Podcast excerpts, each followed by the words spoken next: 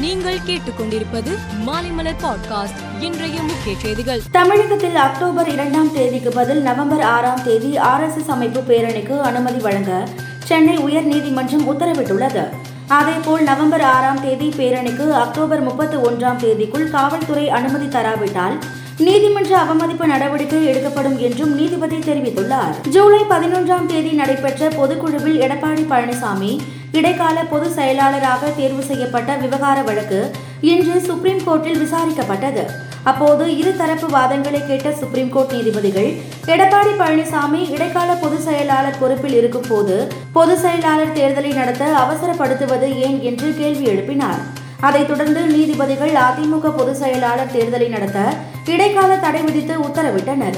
ஜம்மு காஷ்மீரில் உள்ள பாரமுல்லாவில் பாதுகாப்பு படையினருடன் நடந்த துப்பாக்கி சண்டையில் இரண்டு பயங்கரவாதிகள் சுட்டுக் கொல்லப்பட்டனர். இதில் கொல்லப்பட்ட இருவரும் தடை செய்யப்பட்ட பயங்கரவாத அமைப்பான ஜெய்ஷ் இ முகமது உடன் தொடர்புடையவர்கள் என்று காஷ்மீர் கூடுதல் காவல்துறை இயக்குநர் தெரிவித்துள்ளார். அகில இந்திய காங்கிரஸ் கட்சியின் தலைவர் பதவிக்கு இருபத்தி இரண்டு ஆண்டுகளுக்கு பிறகு அடுத்த மாதம் பதினேழாம் தேதி தேர்தல் நடைபெறுகிறது. காங்கிரஸ் தலைவர் தேர்தலில் போட்டியிட சசி தரூர் இன்று டெல்லியில் உள்ள காங்கிரஸ் தலைமை அலுவலகத்திற்கு சென்று வேட்புமனு தாக்கல் செய்தார். டி டுவெண்டி உலகக்கோப்பை கிரிக்கெட் தொடர் ஆஸ்திரேலியாவில் அடுத்த மாதம் பதினாறாம் தேதி தொடங்குகிறது. நவம்பர் பதிமூன்றாம் தேதி வரை நடைபெறும் இந்த தொடரில் பதினாறு அணிகள் பங்கேற்று விளையாடுகின்றன. இந்த நிலையில் கோப்பையை வெல்லும் அணிக்கான பரிசு தொகை எவ்வளவு என்பதை ஐசிசி அறிவித்துள்ளது. அதன்படி சாம்பியன் அணிக்கு ஒன்று புள்ளி ஆறு மில்லியன் அமெரிக்க டாலர் பரிசு வழங்கப்படும் என தெரிவித்துள்ளது.